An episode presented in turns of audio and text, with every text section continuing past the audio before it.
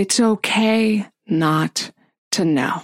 When overwhelm comes knocking, when there are hard, tricky, or challenging things that need to be addressed and our heart is tender, the cure is not to have all of the answers, nor is it to try to ignore how we're feeling, right?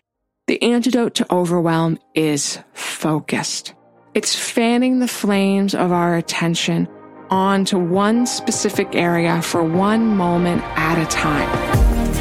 Welcome to Messy and Magnificent, the place driven women come to elevate their career, health, and relationships.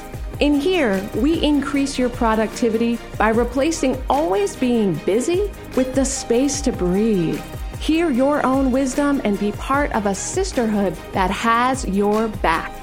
My name is Carly Payne, and together we're going to make sure that you have a doable plan and the roots to rise.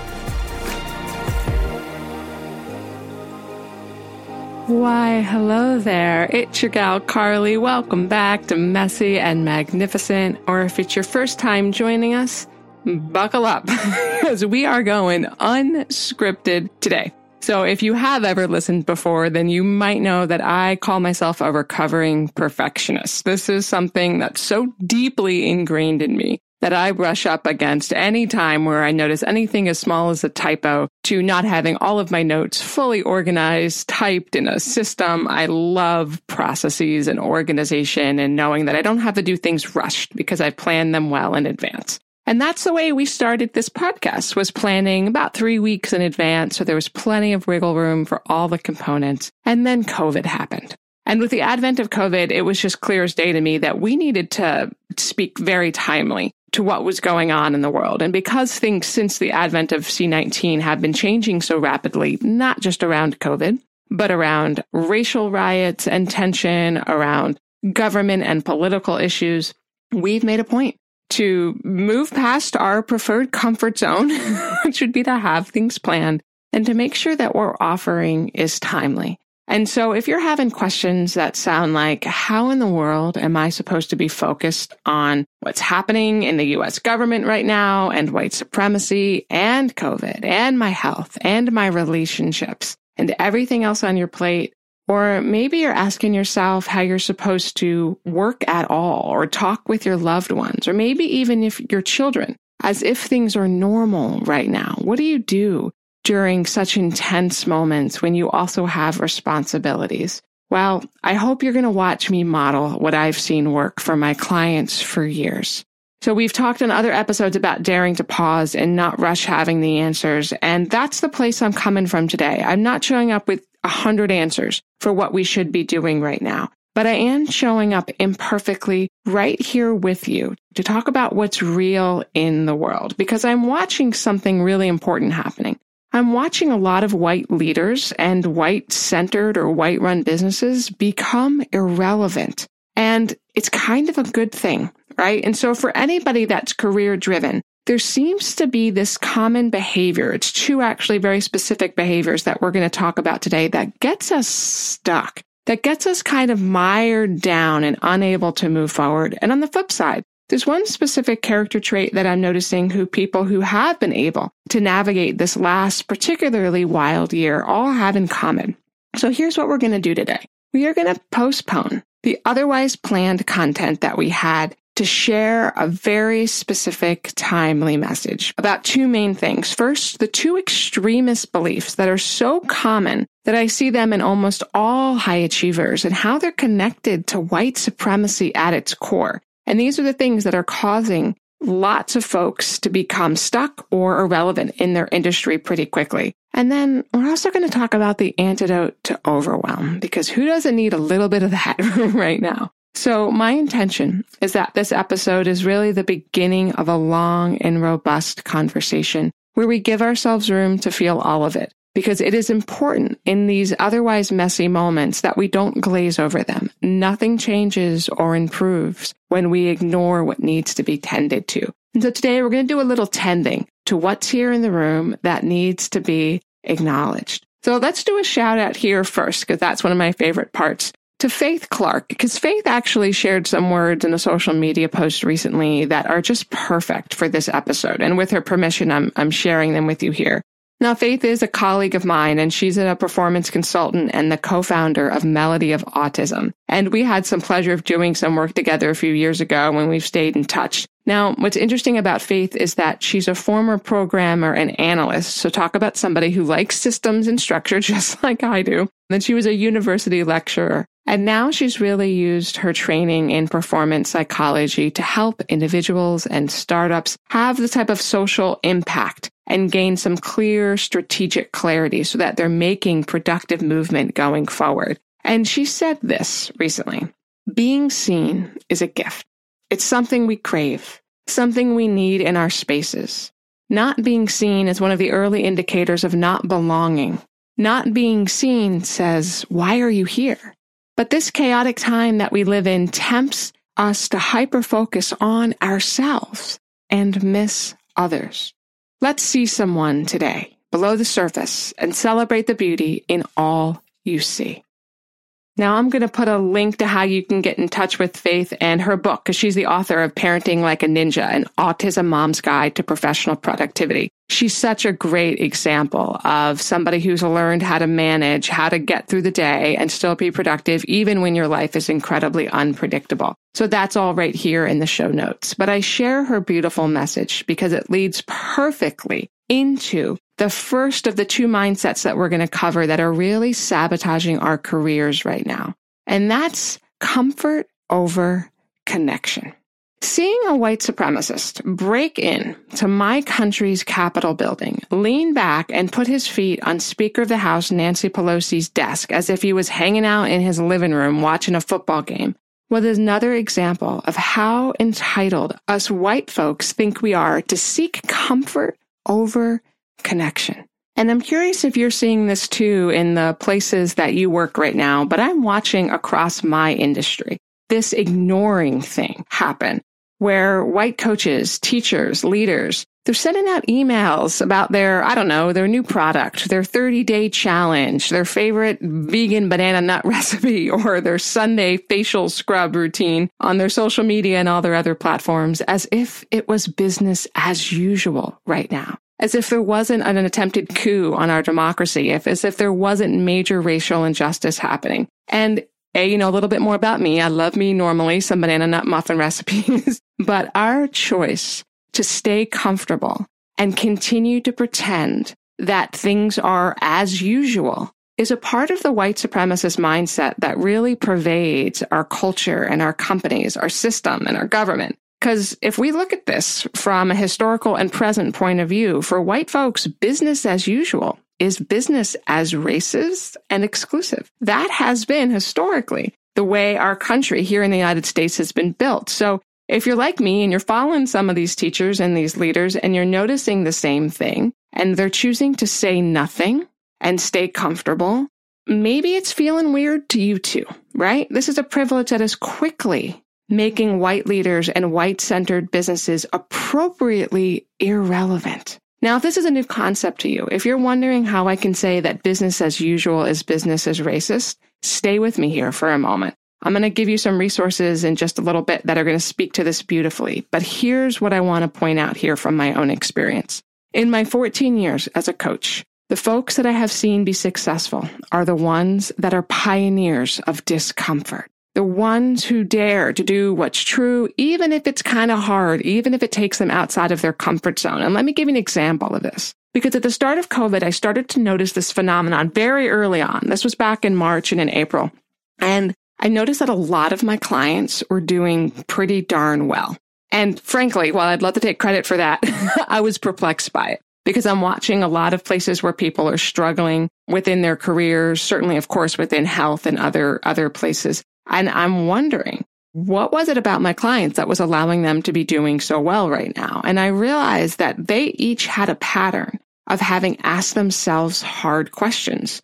They had each decided at some point in their career or maybe within a marriage or any other type of relationships that they wanted to make a change. And they had dealt with this feeling of having been inspired and having been excited to make a step forward into the unknown and then the lows of worrying if they were making a mistake and all of the emotional ups and downs and energetic ups and downs that come along with living into a little bit of uncertainty and trying something different.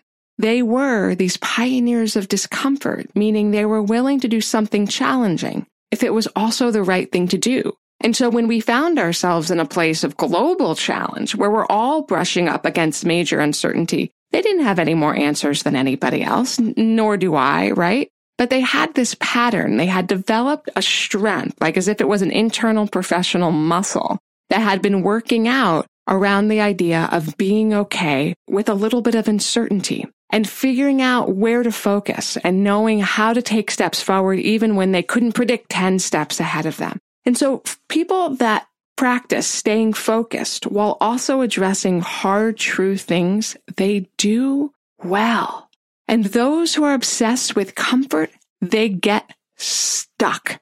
So when I say those who are obsessed with comfort getting stuck, here's an example of that. Oftentimes we see this happening in careers, specifically for white people, where they might really like the benefit plan that they have at their job. And that's really important, but they hate being there. And so they don't explore other job opportunities, even though they're chronically stressed out and they know it's a toxic work environment because like their house is really comfortable and they've got a mortgage and they want to just like work for the weekend and then they get two days to kind of recover and they start the whole spiral over again. So they aren't there in their career because they have to be, or they aren't there in a relationship because they have to be there.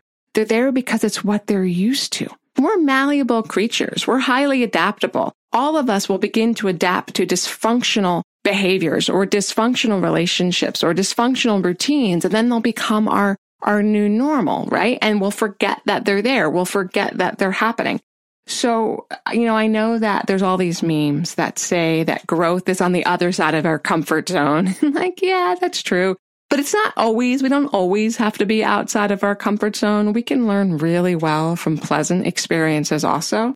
But to seek out only pleasure, only comfort, only ease, that's some professional bypassing, meaning rather than looking at the thing that really needs to be looked at, we kind of just work our way around it. We ignore the fact that it's there and it continues to fester until it becomes big enough that it finally screams for our attention. So mindset number one that we want to be aware of, that we want to watch out for right now is choosing comfort over connection. So you want more free time, some space to think. You know, everything would be so much easier if you just had a little more wiggle room in your days. By golly, I hear ya. So let's talk about my favorite B word for a second boundaries. 14 years of coaching has shown me that there is a direct correlation for women between how much time and energy you have to get to the things you really care about and the types of boundaries you're setting. But Nobody has taught us to set boundaries in a way that feels good. And that's why this episode is brought to you by the Boundary Academy. This is my forthcoming at home study course that's going to give you both the tools and the community support to make having boundaries both doable and downright enjoyable. I'll make sure to let you know when it's available. So get on the list by heading over to carlyfane.com and get totally free access to the mini Boundaries Like a Boss course. There is nothing for sale in this 45 minute program that outlines the three essential mindsets that women with boundaries know. And it comes with a step by step guidebook that will allow you to have the script to upgrade your boundaries on the spot, even when people push back on them. You know that hunch you've had for a long time that you're meant to do something meaningful in the world? It's right. Let's make sure that you get to do just that.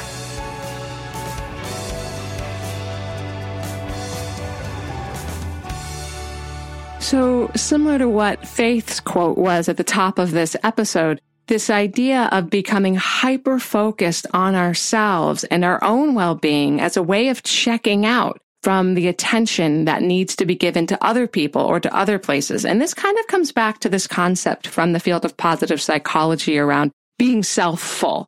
So being self-full looks at self-care as kind of a continuum, a kind of a spectrum. So if on one end of the spectrum we have being selfish, we know that that's not the goal, right? That's not what you're trying to do. Then the other end of the spectrum is being selfless, giving everything away, showing up for everybody else at your own expense to the place of depletion. That, of course, is not the goal. But if we look at the center of that spectrum, that's where we find this concept of being self-full. So a self-full woman is a woman who nourishes herself deeply so that she can be there to show up for what it is she believes in in the world and to support other people as well. So she knows that her own nourishment is not optional. It is required. It is paramount and that we don't get so hyper vigilant in our own self care that we forget about the essential need that we all have for community care. And this ties into the second mindset that's directly related that builds on this that we want to keep an eye out for right now because it's sabotaging a lot of the career and community decisions that we're making. And it's this whole my way or the highway way of looking at things. So it's this whole extremist all in or all out, work hard or play hard, black, white, good, bad, binary way of looking at the world or at projects or at people as if things could fit neatly into a box, as if they have to be one end of the spectrum or the other. And we forget that there's an entire spectrum. So this is another tenet. This whole my way or the highway is another tenet that comes to us from colonialism. It comes to us from places like white supremacy, where there's this idea of separation and that one way is good and one way is bad. And this type of fragmented thinking, it leads to division. It leads to separation. It leads to extremism that clearly harms our country, clearly harms our political systems, our medical systems, our educational systems. But it also harms ourselves as individuals when we do it in our own head, when we tell ourselves, that we're either all good or that we're all bad, that we're doing great or that we're doing terrible. And we know that this type of extremist binary thinking might be accidentally showing up in the way you talk to yourself, for example, at work. If you've ever found yourself trying to perfect any one project, whether it's something as small as sending an email out to a colleague or a client and just spending an hour trying to draft the perfect email or trying to land one PowerPoint presentation or thinking that one job interview has to be the job interview that makes it for you or else it's going to break it for you. And we know that mounting that kind of pressure on ourselves and that type of extremist thinking, it's exhausting. It fragments our energy and it gives us this idea that there's scarcity in the world, that there's not enough going around, that there's not going to be enough opportunity. And thus we have to scramble and hoard for ourselves. And it's not been sustainable for anyone ever, right? This is how, when we look at this on a bigger scale, we see white terrorists sitting in the Senate chamber because both they and we, I'm talking specifically to white people, have detached ourselves from the reality of what's going on, right? We assume that the way we inhabit the world and the way we experience the world is the way everybody is. And that's just not accurate. So I know as I say all this, that this is a lot for us to hold right now and to consider looking at the ways that white supremacy has pervaded our thoughts can be really uncomfortable, right? I know that I might be stretching you here a little bit, especially if you're doing the important work of keeping your eyes open and your feet moving towards truth and towards justice. But I want to point this out as one of my beloved teachers who has entered hospice recently. She's in her final days, Deb Kaufman. She would say, it's okay not to know. Meaning it really is okay to not have all of the answers right now. And so years of running my business has really taught me this much. When overwhelm comes knocking, when there are hard, tricky, or challenging things that need to be addressed and our heart is tender, the cure is not to have all of the answers, nor is it to try to ignore how we're feeling, right? So showing up and pretending like everything is perfect doesn't work in the long run. And I don't know about you, but if I took my emotional temperature every 10 minutes right now, I would get no work done because that thermometer would be all over the place. So, you know, all speaking just for myself in moments where I've tried to be a super work whiz to hide out from how I feel, that gets me a little bit of respite in pockets of time. It's okay to do that consciously. But when I do it unconsciously, then what needs to be addressed doesn't get addressed. And on the flip side, if I check out entirely from my career altogether, if I just stay in bed with the covers over my head forever, not that it's not appropriate to do that sometimes, but if I do that on a consistent basis, then I'm not going to be getting to do the work that I love. Like I need to go to work, both because I enjoy it and because I need to pay the bills, right? And fragmenting ourselves into, you know, home Carly and work Carly doesn't serve anybody either. That's that extremist thinking that again is seeking comfort over connection. So here's what's helping me today. Let's talk about this antidote for overwhelm. The antidote for overwhelm is not trying to do things perfectly, and it's not trying to always feel comfortable. The antidote to overwhelm is focused. It's fanning the flames of our attention onto one specific area for one moment at a time. We are our most powerful when we can be present with one thing, even if it's just for three seconds or one minute or five minutes. And this is why it was important for me last week to clear out some of the work we were doing so that I could spend one hour just drafting a timely message to everybody on our email list and to revamp this episode here today because I needed this as much as I imagine we all do.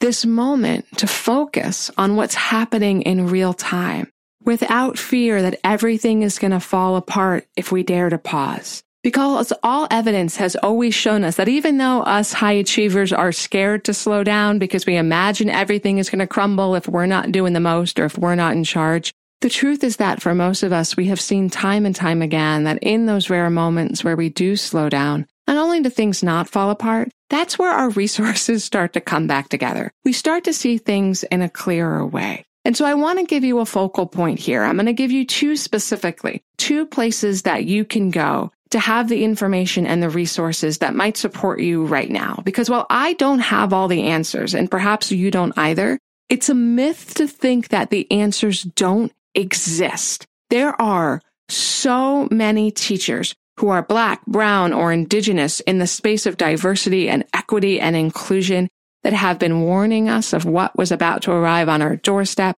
who have been offering methods and proven solutions. Here's some women that I've learned a lot from in the last couple of years. Luvvie Ajayi, Brittany Packnett Cunningham, Alicia Garza. These are all black women who are educators in these spaces and it's really important that we listen to them right now. So I'm going to put links to each of them, including some of their works here in the show notes. So wherever you're listening in, I highly encourage you to connect and support the work of these women. Being open to new ideas and new ways of seeing the world is exactly what will prevent us from stagnating and help us continue to move forward and if you are wondering how you can talk to your kids right now or young people in your life about what's going on in the world in a way that's appropriate for their development, there's a great organization called The Conscious Kid. You can go to theconsciouskid.org. I'll put a link to them too in the show notes. They're an education, research, and policy organization dedicated to equity and promoting healthy racial identity development in youth. And they share beautiful resources, great books, all sorts of ways that you can have conversations with your kids of all different ages. So that's one way, right? One focal point is to just pick one teacher and become their best student. Really absorb the information they're getting. Listen to their ideas, even if they're past your comfort zone. Another thing that we can do right now is to have a focal point around the questions. I know we want answers. We want all the answers, right? But looking for quick life hacks, quick fixes, that's what got us here in the first place, right? Trying to just like placate people and move on with the day is not been a functional way of responding to anything that's important. And so I want to encourage you to perhaps join me in not rushing, needing to have all the answers right now. In fact, rather than trying to do the quick fix, what if we just go deep and we start to look at what we might have been ignoring or glazing over? And so a focal point I have right now, some of the questions I'm asking myself are, where have I been looking away? Where have I been ignoring what needed to be tended to? Where have I been scrolling past information or voices or making bookmarks and not coming back to read it or seeing the warning signs of something that's dysfunctional and not having the courage to sit with it? Right? So just noticing where have I looked away? And what do I need to be listening to right now? And to take our second point here, you know, if I'm not all in or all out, what does the center look like? How can I continue to be involved with what I care about, to stand up for, for what I value in a way that is sustainable for me so that I have the nourishment, so that I have the resources, so that I'm operating in a self full capacity. so that I can support both myself and others. And I'm just going to wrap up this episode really applauding you for being here with me in this conversation. If you're feeling uncomfortable right now, I want you to keep a foot there because I think what a lot of us are really uncomfortable with at our core is how vulnerable it is to be a human, how we never have all the answers. And the illusion of having had control or have the answers has been a privilege afforded to white people and perhaps some other folks, but it's always been an illusion. And if 2020, this past year has taught us anything, it's that answers are not guaranteed and that living into the question is a rich space. And unlike what white supremacists think, Feeling vulnerability is not a weakness. Brene Brown has done some great research, and I'll put links to it in the show notes about how the source of meaningful human connection is mostly found through shared vulnerability. That means that if we never allow ourselves to feel tenderness, we also never allow ourselves to connect deeply with other people. Our knee jerk reaction to armor up and to go to war with whatever it is that feels different to us or to ignore it altogether prevents us as individuals from being successful. And it also prevents us as a globe from working well together. And I know we're all of us high achievers, all my recovering perfectionist sisters out there, we would really prefer to have it all together. And asking for help or having to share our vulnerabilities makes us nauseous just thinking about it. And right there is a question to live into. What do I really think would happen if I said the thing I want to say? Or what am I afraid might occur if I honor what's true here? Because the common thing that binds us and what makes our courage to work together so meaningful is that we don't know how it's all going to play out. And yet we still have hope.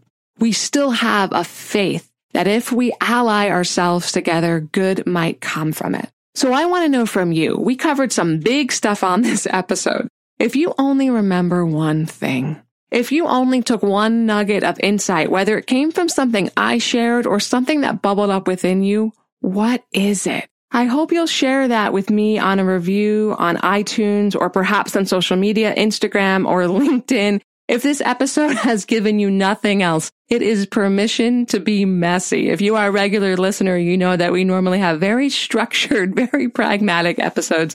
And this one was me modeling what can happen if we dare to be who we actually are in the moment. So I want to know what stood out to you because remember, you thrive through nourishment, not punishment.